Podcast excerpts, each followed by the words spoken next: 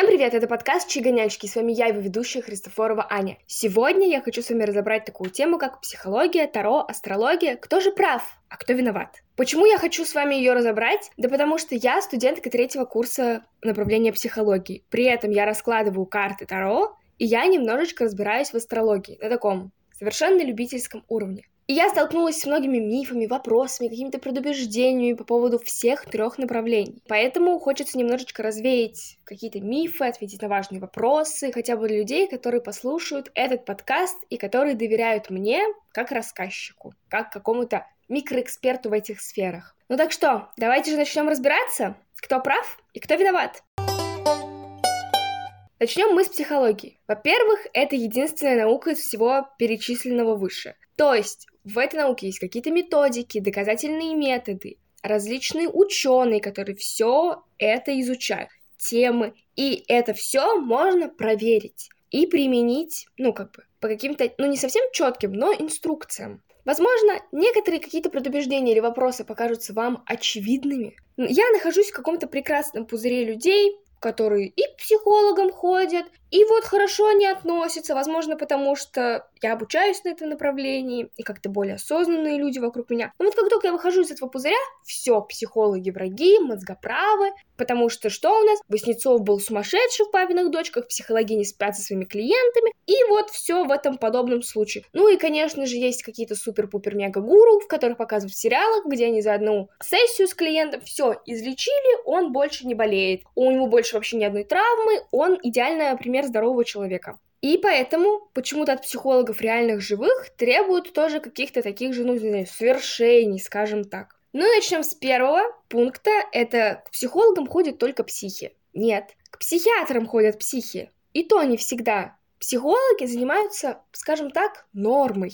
То есть это какой-то стресс, это различные переживания, любовные, семейные, абсолютно любого рода простые человеческие переживания, простые человеческие проблемы. Может быть, вы рутину не можете наладить, может, вам просто мешает что-то двигаться, может быть, вы чего-то боитесь. Это все к психологам. К психиатрам вы идете, если вы, скажем так, не подпадаете под эту условную норму, если у вас есть что-то из ряда вон выходящее из этой нормы. Вы идете к дядям, к тетям психиатрам, которые вам уже таблетки выпишут и вообще скажут, что как, может быть, вы там в специальное заведение ляжете, прокапаетесь. Психологам не ходят психи. Психологам ходят люди, адекватные, нормальные, с какими-то проблемами, которые они хотят решить, или, возможно, у них самих уже не получается решить эти проблемы. А может быть, просто люди, которые ходят, понимают, что Через психолога это будет быстрее. Психолог знает короткую дорогу, как решить проблему. Да, в процессе можно копнуть и откопать там миллион, миллиард алых роз, э, проблем, которые будут мешать, и придется разгребать все это дерево. Но в целом можно и чуть-чуть решить. Дальше, то, с чем я сталкивалась, это то, что да психологи все сами психи. Все, кто идут учиться на психолога, психопаты. И мемов очень много таких. Честно, я бы сказала так, э, что на психолога идут учиться люди, которые понимают, что им самим нужен психолог. Но это не значит, что все, кто не идут учиться на психолога, им не нужен психолог. Это значит, что те, кто пошли учиться, они осознали, что им нужен психолог. Да, у всех людей, в том числе и у психологов, бывают какие-то различные расстройства, проблемы, тревоги, тревожности, различные какие-то вещи, которые сказываются на жизни. Но из-за того, что, скажем так, мы пласт более осознанных людей, которые пошли разбираться вглубь, мы что-нибудь с этим придумаем. Плюс есть этика психолога и различные всякие практики, тренинги, которые помогают избавиться от своих, опять же таки, психотерапии, от своих проблем, также есть супервизия для того, чтобы все это не перекладывать на, на клиента. Хороший психолог знает, что где у него болит, и с этим работает. При этом он может также вести терапию. Это ему не мешает. Главное соблюдать этику. Третье. Есть такие, такое понятие, как метафорические карты. Если вы никогда не видели, объясняю. Это карты с определенными различными картинками. Это могут быть просто красивые абстракции, либо какие-то конкретные примеры. Могут быть просто прям, ну, очевидные какие-то картинки. И, то есть, эти метафорические карты, ты задаешь вопрос, вытягиваешь одну и раз, описываешь то, к чему тебя наводит эта картинка, что ты в ней видишь. Когда у нас был первый тренинг на первом курсе с этими маг-картами, ну, точнее, этого даже больше было знакомство с этими картами, что вообще не себя представляет. Преподаватель раз двадцать повторила. Маг-карты — это не Таро, маг-карты — это не Таро, маг-карты — это не Таро. Это действительно не Таро. Маг-карты вытаскивают ответ из тебя, в то время как карты Таро несут ответ в себе. В маг-картах то, что ты увидел, то и правильно. Второе есть определенные значения, на которые можно лишь чуть-чуть накидывать сверху значения, либо чуть-чуть убирать значений в зависимости от того, как вам кажется. Маг-карты больше трактует клиент, то есть он смотрит на нее, говорит, что он видит, в то время как Таро вытаскивает таролог и говорит, что он видит вам. Возможно, механизм маг-карты, что, как это работает, взят с Таро, с того, что есть колода, там определенные значения, вы вытаскиваете, смотрите, говорите, скорее всего, это взято из Таро. Но суть другая. То есть здесь все, кто боятся маг-карт, не бойтесь. Хороший, прекрасный инструмент. Также есть люди, которые боятся, что они пойдут к психологу, и им навяжут травму, чтобы из них высосать деньги. Хороший психолог знает, что если, даже если психолог видит, что что-то не так, ну, условно говоря, что вот он видит через какую-то свою все равно призму. Давайте разберем на примере. Выдуманный пример. Я прихожу к психологу, допустим, с примером, что я постоянно ругаюсь с людьми. И мы разбираем конкретные ситуации, как мне с людьми не ругаться. То есть, Аня нужно быть более вежливой. Ане нужно дослушивать до конца, не нужно перебивать. Какие-то такие вот вещи. Потом меня спрашивают, а почему вы ругаетесь, например, с людьми? Я говорю, ну вот так получается, что у нас не сходятся мнения. И, допустим, узнаем, что я слишком упертая. Не потому, что я телец, а потому что ну вот характер у меня такой, что я уперта, что я буду до последнего как баран спорить, но я говорю, что а мне комфортно, что я всегда права. Мне некомфортно, что я из-за этого ругаюсь. И психолог может, может, конечно, попытаться со мной поговорить, почему мне комфортно, что я всегда права, но он не будет меня заставлять и ломать, к тому, что я могу быть не права. Он такой, окей, допустим, ты всегда права. Давай тогда хотя бы, ну, типа, у тебя запрос отработать механизм, чтобы не ругаться, мы будем конкретно работать над механизмом, чтобы не ругаться. То есть психолог работает конкретно с вашим запросом. Если ваш запрос как-то вредит вам, Психолог может намекнуть вам на это, может сказать в открытую об этом. Но если вы не будете готовы с этим работать, он не будет на вас давить с этим. Хороший психолог. Если на вас давит профессионал, как вы это считаете, можно задуматься о том, чтобы сменить его. Ну, то есть, условно, если я пришла и говорю, что меня беспокоит пункт А, очень мне грустно от пункта А, а психолог такой, а мне кажется, вас беспокоит пункт Б, давайте с ним работать, а пункт А мы никак не трогаем. Мне не надо пункт Б, может, меня пункт Б вообще не беспокоит, мне нужен пункт А, понимаете?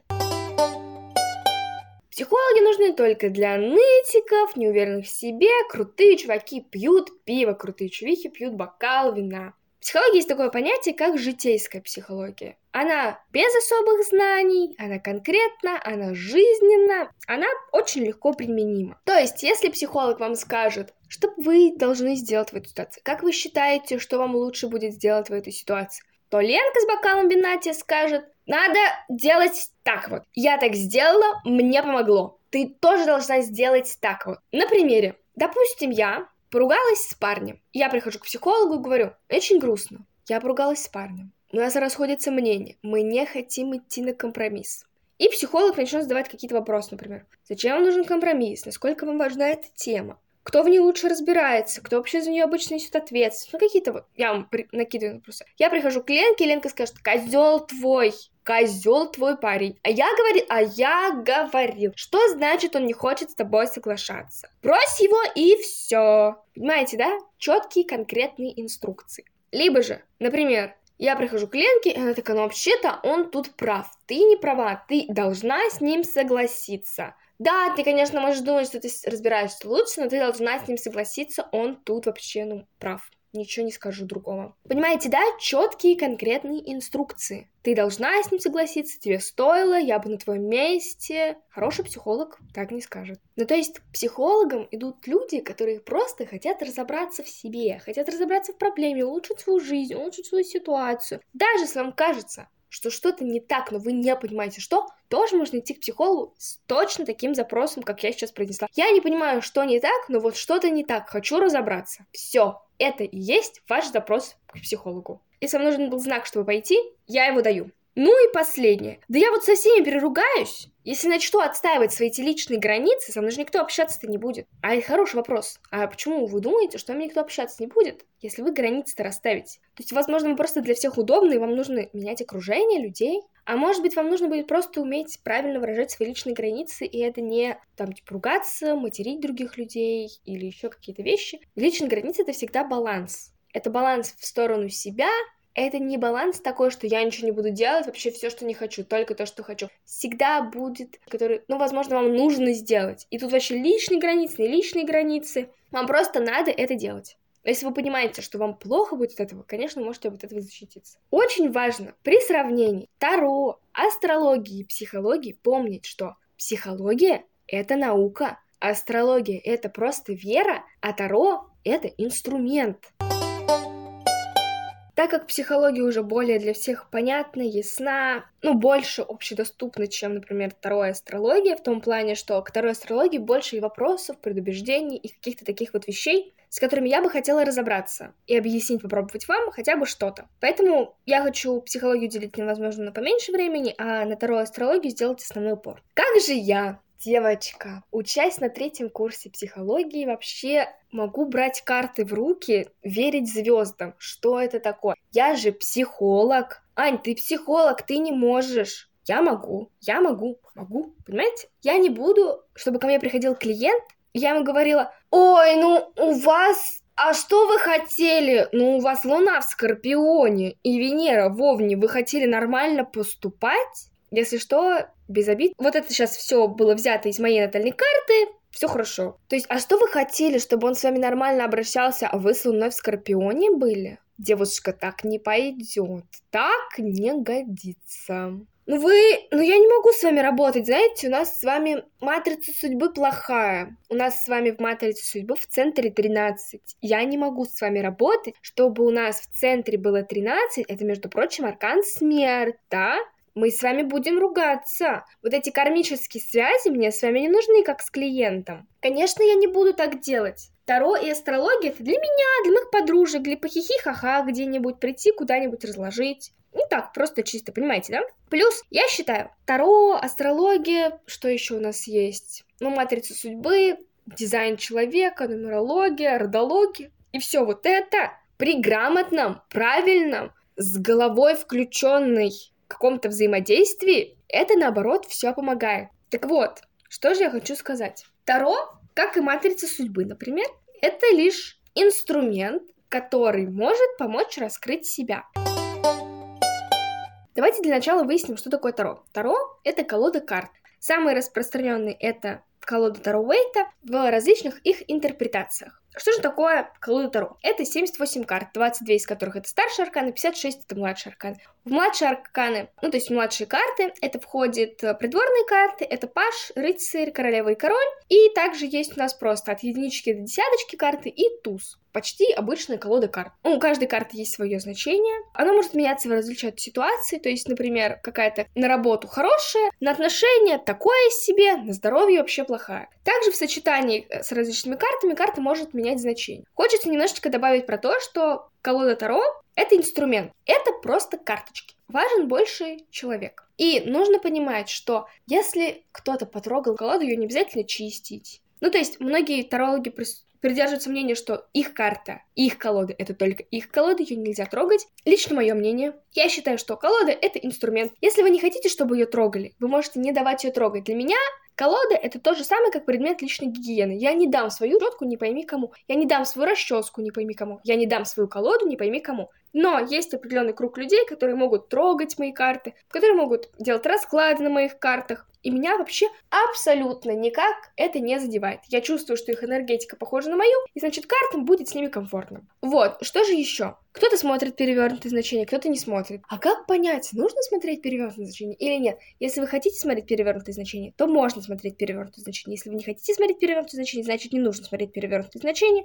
Ваша колода под вас подстроится. Перейдем теперь к каким-то мифам. Таро, оно для дураков. Нет, Таро для людей, которые понимают, как пользоваться этим инструментом. Просто им нужно пользоваться, включая голову. Не надо ее выключать и делать только то, что говорят карты. Если добавить немножечко психологии в расклады Таро, то вы поймете, что вы хотите получить от колоды. Понимаете, есть такой эксперимент с монеткой. Когда вы подбрасываете монетку орел или решка, пока она летит вниз, вы знаете, что вы хотите. И вы смотрите, например, я, например, загадала пойти мне гулять с подружками или остаться дома. И я прям вот, ну все, не знаю. Но пока она летит, я для себя подсознательно, бессознательно решила, что я хочу. Орел, остаться дома. И я открываю руку, смотрю на монетку И думаю, блин, хорошо. Значит, я изначально хотела остаться дома. А если попадает, например, решка, и мне нужно идти гулять с подружками, я думаю, блин, ну ладно. Значит, все, мне комфортнее остаться дома. Понимаете, здесь, что в монетке, что в картах Таро, нужно следить за своими ощущениями. То есть, если вам кажется, что гадание ограничивает какие-то ваши действия, какие-то ваши пути, и да, и нет, вам никто не запрещает делать по-другому. Но у вас есть либо типа сделать так, как расклад говорит, либо сделать по-другому. Если вам кажется, что Таро ограничивает ваши пути, сделайте 5 раскладов, сделайте 10 раскладов, сделайте расклад вообще на каждый вариант, который только может сбыться. Если вы думаете, например, у вас есть ситуация, ну вот, опять же, возьмем ту ситуацию, что кто-то поругался с парнем. Вот, например, я поругалась с парнем, я думаю, надо разложить карты. Я должна разложить, например, первый исход вариантов, второй исход, третий исход. Если я сделаю вот так, если я сейчас напишу, если я не напишу, если я дождусь, пока он напишет, если я приеду сейчас с эклерами, если я куплю сейчас Макдональдс, приеду к нему, если я сейчас приеду, не знаю, красиво, а если я приеду сейчас к нему зареванный. Понимаете, если вам кажется, что у вас ограниченное количество путей после того, как вы разложили колоду, сделайте много раскладов. И у вас будет много выбора много путей тому, как сделать. И уже это тот, который вам просто душевно ближе, потому и идите, то-то выбирайте. Что же делать, если гадания не сбываются? Кстати, давайте вернемся к пункту, что Таро для дураков. Таро для дураков только в том случае, если люди, безусловно, верят картам и делают точно, как говорят карты, даже если им кажется, что это абсолютный бред. Но вас спросите тогда, а зачем тогда вообще раскладывать карты? Карты нужно разложить, потому что, во-первых, посмотреть на вашу реакцию на карту. Если выпадает карта чего-то плохого, вы такие не-не-не-не-не-не-не-не-не-не-не-не, да, будете концентрироваться на плохом, но будете концентрироваться, как не сделать это плохо. Или, например, выпадает карта, допустим, что вам в следующем месяце сделают предложение руки и сердца, а вы такие, М, блин, ну не с этим человеком! Надо понять, что не с этим человеком. Может, вы мало знакомы, а может, вы не подходите друг другу, а может, вы его уже не любите. Понимаете? Таро — это лишь инструмент, как мне кажется, слежение за своей реакцией, за своими эмоциями, за своими чувствами, которые просто вам помогают их вытащить наружу, потому что вам приходится как-то реагировать. Что же делать, если гадания не сбываются, или там, ну, сбывается там, например, 30%, или 40%, или 70%? Вы должны понимать, что Таро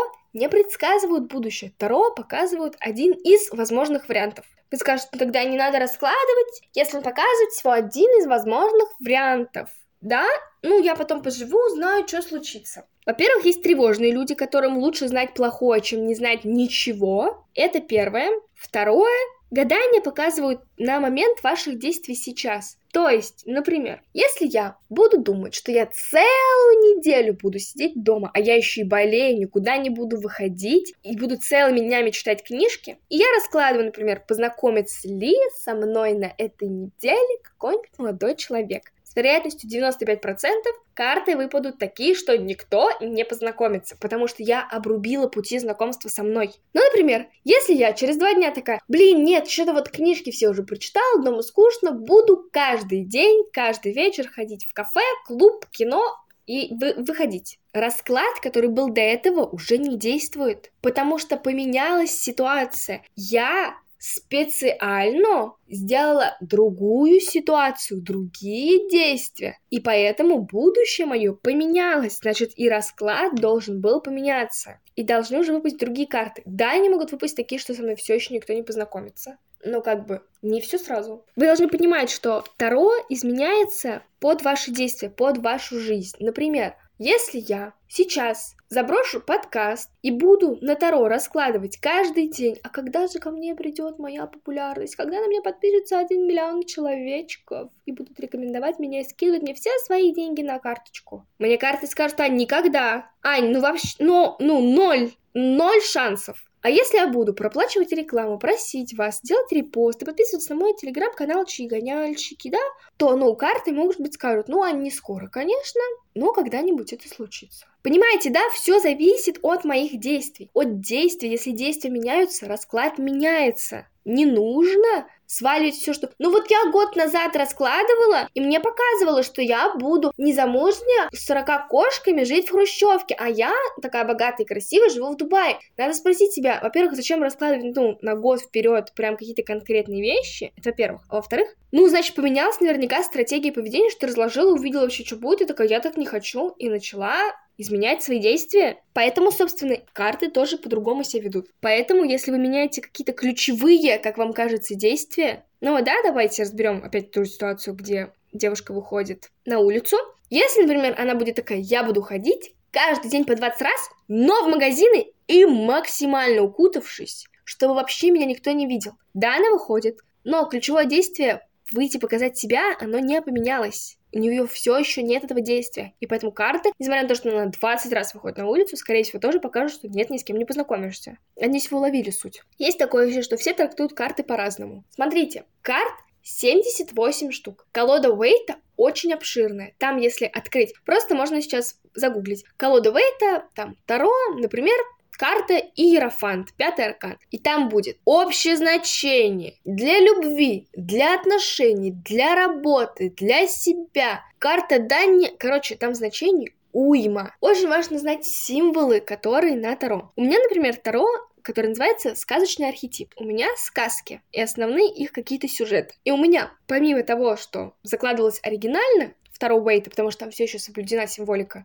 вкладывается еще и смысл сказки. И мои карты от оригинальных будут немножко отличаться. И большинство колод, которые делают не совсем по оригинальным картам Вейта, то есть там другая рисовка, другой смысл. Есть, например, вот Таро Вейта, есть Таро до и Таро после. Там уже тоже немножечко будет смысл отличаться. Это, во-первых. Во-вторых, у каждого таролога есть какие-то свои наработки. Если он сколько-то уже что-то делает, он начинает понимать, что вот эта карта может выпасть не только как у всех. Например, вот очень многие тарологи не любят карту башни. Я люблю карту башня. Я всегда знаю, что она каким-то изменением. И я, например, если мне выпадет карта башня, я, в отличие от многих, могу ее трактовать, например, как положительную как хорошую. Соблюдая то, что как бы, ну, она несет в себе, просто в какой-то более, например, позитивной манере я могу это делать потому что я к этой карте отношусь хорошо. Я в ней вижу позитив, потому что для меня эта карта позитивная. В моей колоде и в других колодах, с которыми, ну, мне раскладывали, карта лично мне выпадала на какие-то хорошие действия. Также есть разные значения в зависимости от сочетаний. Доверьтесь человеку, который вам раскладывает.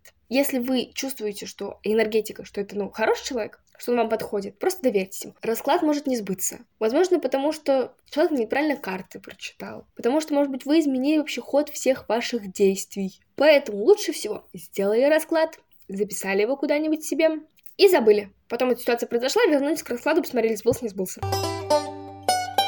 Что стоит знать также еще про некоторые виды раскладов? Во-первых, можно ли раскладывать себе Конечно, можно. Таро создавалось для того, чтобы раскладывать себе. Просто, ну, ваша колода считывает ваше настроение, ваше состояние. Поэтому очень важно раскладывать в спокойном состоянии. Если вы очень сильно в гневе, карты будут гневиться. Если вы заплаканы, карты будут грустить. Если вы очень радостны, карты будут радоваться. Вам нужно просто обычное спокойное состояние, не предвзятое к этой ситуации. Поэтому, если вы не можете добиться спокойного состояния, попросите кого-нибудь. А еще, совет девушек. Если вы хотите хотите раскладывать на парней, потому что, как правило, девушки раскладывают на парней, потому что парни не разговаривают, не говорят какие-то важные действия свои, какие-то важные мысли. Зачем это все девушкам объяснять? Правильно, пусть карта разложит, а потом мы скажем, что все это чухня. Парни, разговаривайте с девушками. Если бы парни нормально коммуницировали с девушкой, а девушки с парнями, карты Таро можно было бы в 90% случаев вообще не использовать. Я вам так скажу. Так вот, совет девушкам. Если вы хотите увидеть полную картину по раскладу на парня, вытаскивайте карты. Его преобладающие мысли о вас. Его преобладающие чувства насчет вас.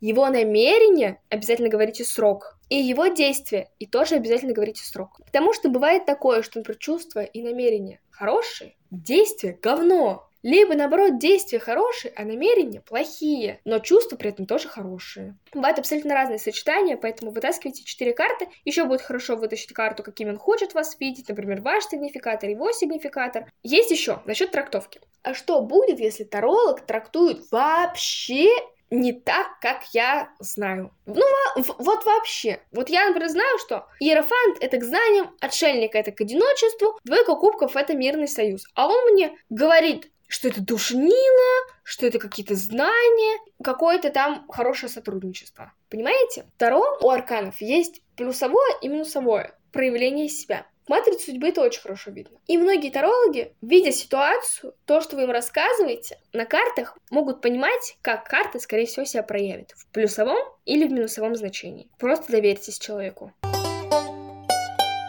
давайте разбираться с астрологией. Ее, кстати, недавно признали лженаукой, но Астрология — это не про науку. Астрология — это про веру. Это про верю ли я тому, что сказано, или не верю. Вы можете сказать, что за бред? Астрология, скажем так, немножечко, я бы сказала, что это какая-то своя религия. Потому что по-другому это не объяснить. Это не наука. Это либо чувствовать, либо не чувствовать. Давайте развеем самый большой миф Самый большой вопрос, что скорпионы все плохие и гороскопы чушь. Развеиваем миф. Скорпионы неплохие. У любого знака есть низшие и высшие проявления. И многие скорпионы поддаются соблазну вести себя по низшим проявлениям. По высшим проявлениям скорпионы – люди с хорошей интуицией, очень житейски мудрые люди. По низшим каким-то своим проявлением скорпионы манипуляторы. Но не стоит ставить крест на всех скорпионах. Чушь ли гороскопы? Конечно, чушь. Если их пишут люди, мы все прекрасно знаем. Я вам сейчас тоже могу сказать, что Овнов сегодня благоприятный день, а рыбы сегодня наступят в лужу ботинком. Это звезды. Ну, нет, гороскопы чушь.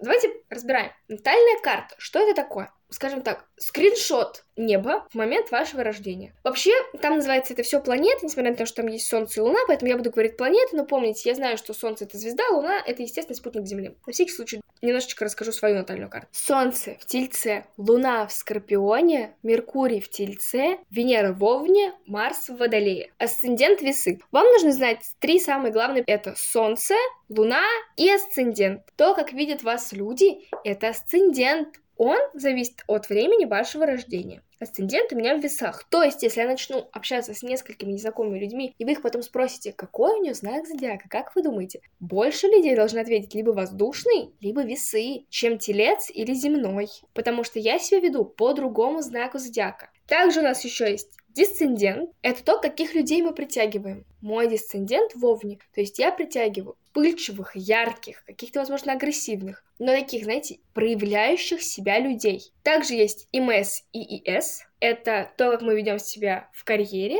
наша стратегия поведения карьерные и наша стратегия поведения семейные. МС — это то, что отвечает за карьеру, у меня находится в раке. То есть я буду искать более какую-то домашнюю атмосферу, творческие, но при этом и рутинные дела. Это больше мне нужно будет ориентироваться на то, где мой дом. Семья у меня идет по, козерогу, козероги, как правило, привязаны к семье. Даже если их что-то не устраивает, они все равно привязаны. Но это я прям очень-очень-очень кратко, условно вам рассказала. Также в астрологии есть еще 12 домов, каждый под знак зодиака. У каждого дома он попадает в какой-то свой знак зодиака, и, можно, и в него попадают определенные планеты. И в зависимости от этого составляется натальная карта. Каждая планета несет какой-то ответ в себя. И также есть дома, которые каждый отвечает за свое. То есть тут нужно смотреть в совокупности. нужно смотреть на один знак зодиака, типа, а, я телец, значит, мне подходят все характеристики тельца. Нет, мне подходит много характеристик тельца, но в одной ситуации я веду себя как скорпион, в другой ситуации поведу себя как весы, в третьей ситуации я поведу себя как овен. Возможно, вы скажете, ну так очевидно, потому что это все разный набор качеств, и человек сложное создание ведет себя везде по-разному. Конечно, да. Но мое преобладающее поведение в определенной ситуации будет, скорее всего,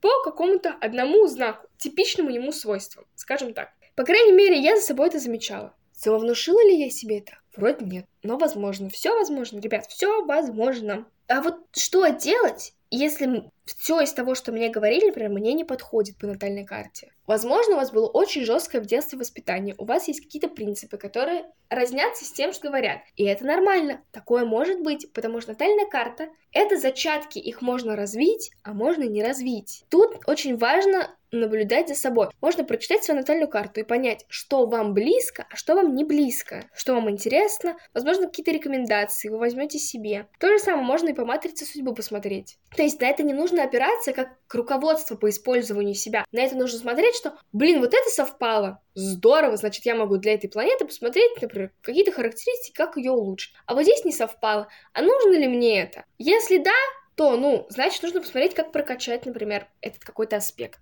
Понимаете, это просто наметки на использование себя. Наметки, зачатки. Вам не нужно строго следовать инструкции. Вам нужно лишь чуть-чуть на нее, ну, опираться, давайте так скажем. А что же нужно делать, если мне нужно что-то прокачивать, а я не хочу? Не прокачивайте, не хотите, значит, вам это не нужно. Вам нужно прислушиваться только в момент, когда вы готовы, только в момент, когда вы хотите этого делать. К натальной карте не нужно прислушиваться, если вам не отзывается, вам не откликается, вам не близко. Узнали, прочитали, послушали что-то про себя, посмотрели. Если вам не нравится, отложите. Возможно, еще не время, возможно, к этому вы придете позже, а может быть, вы не придете к этому никогда. Здесь очень важно понимать, хотите вы этого или нет. Может быть, вам больше ближе нумерология, а может быть, вам больше ближе дизайн человека, а может, вам вообще ничего не близко, вы только верите научным доказательным фактам. Да кто все такие, чтобы вас осуждать? Не хотите? Не верить, не верьте. Просто не надо говорить, что это ложь и чухня, потому что многие это используют как инструмент для познания себя. Например, я открыла свою натальную карту, я прочитала про себя. Также я знаю какие-то более подробные, более мелкие какие-то замечания к определенным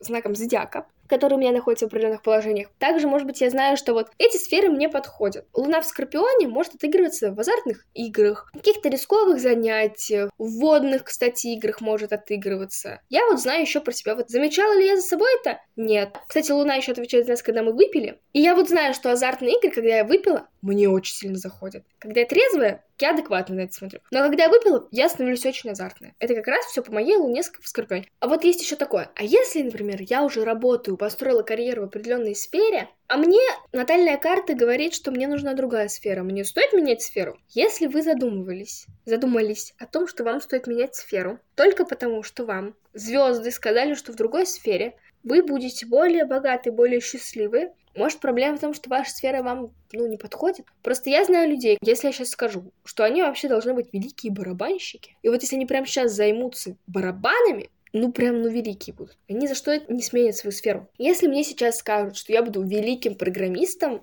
ну, вот мне не нравится программирование. Я прям, ну, я не понимаю. Если мне скажут, что я буду великим программистом, скажу, хорошо, значит не буду. И то есть, возможно, я просто не готова к этому сейчас. Вы должны понимать, что если вам не откликается профессия, Зачем ее менять? Чтобы потом все свалить на карту, поступить инфантильно, свалить на просто звезды и сказать, ну я поменяла, потому что не звезды, так сказать. Не надо, ко всему надо приходить с головой, ко всему надо обращаться с умом. Если вы любите свою работу, неважно вообще что, таро, астрология, бабка-цыганка скажет, вам нужно срочно поменять сферу деятельности, вы не будете же этого делать, если вы любите свою работу, и вас она устраивает. Если вы что-то не хотите делать, не делайте. Вы должны четко понимать, что натальная карта — это инструмент к познанию себя. Там есть 12 домов, 12 знаков зодиака, много планет, то, какими мы были в прошлой жизни, то, какими мы должны быть в этой жизни. И вы на это все смотрите, сопоставляете с вашими ценностями, которые у вас есть в жизни, и понимаете, что вы хотите брать.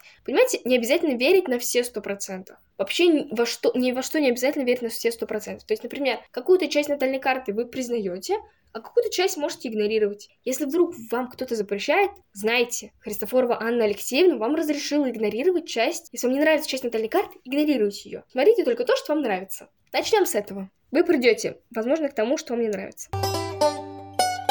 Также психология, таро и астрология, если вам кажется, что все выдумали, чтобы с вас брать деньги и вытягивать их, нет, это придумала для того, чтобы вам помочь помочь разными путями. Если вам кажется, что из вас вытягивают деньги и вам навязывают какие-то курсы, какие-то дополнительные тренинги, какие-то дополнительные всякие вот штучки, там, например, почистить карму, или а давайте мы вам аспект благоприятный сделаем в натальной карте. Для этого нужно то-то, то-то. Тогда из вас тащат деньги. А если вам просто рассказали какую-то информацию о вас и дали вам ее в использование, все, от вас не должны требовать ничего дополнительного. Давайте немножечко обобщим то, что мы сегодня услышали. Психология все еще так же единственно доказана из этого всего наука. Таро — это лишь инструмент. Астрология — это отчасти вера. Если вам что-то из этого не откликается, что-то вам не близко, что на что-то вы смотрите и думаете, ну дебилы, не лезьте туда. Вам оно не нужно. Просто не оскорбляйте других людей, которые видят в этом свой смысл. Вы же не знаете, почему они туда пришли, почему они видят в этом смысл. Просто если вам кажется, что это бред, пусть вам кажется это молча. Давайте с вами так договоримся. Но просто чтобы чисто, знаете, снять какие-то предубеждения свои, Попробуйте. Попробуйте сходить к психологу, попробуйте сделать расклад, попробуйте послушать свою натальную карту. Просто чисто так. И если вам после этого всего будет, что все это все еще бред, вот тогда это уже не ваше предубеждение, а ваше мнение, которое вы имеете право высказывать. Только когда попросят, помните об этом. Психология, Таро, астрология. Кто же все-таки прав? Правы вы и ваш выбор. Если вы с умом подойдете, вы найдете везде правду и везде ложь. И везде возьмете только то, что вам нужно, чего я вам и желаю. Я хотела лишь рассказать вам с точки зрения человека, который учится на психолога, раскладывает Таро и имеет три колоды, и также увлекается астрологией, знает что-то на уровне любителя, просто рассказать вам свое мнение, свое сравнение трех направлений, чтобы снять какое-то скептическое отношение к этому. Мне хотелось об этом рассказать как человека, который всем позанимался и ничего не хочет отказываться из этих направлений. Спасибо большое, что послушали этот выпуск подкаста. Я очень ценю это. Благодарю вас всех. Подписывайтесь на мой телеграм-канал, который будет по ссылочке внизу. Называется он «Чуть гоняльщики». Также и специальный бот, посвященный этому подкасту, куда можно задать любые вопросы, предложить темы для выпуска, либо же просто поболтать со мной. До новых встреч, пока, спасибо большое, что остаетесь, обязательно подписывайтесь, рекомендуйте этот выпуск друзьям, это можно сделать, выложив это в сторис, можно скинуть ссылку, ссылки есть на абсолютно различные платформы, поэтому если ваш друг слушает это на другой платформе, он найдет для моего подкаста место на своей платформе, я уверена. Спасибо большое, что остаетесь со мной, до новых выпусков. you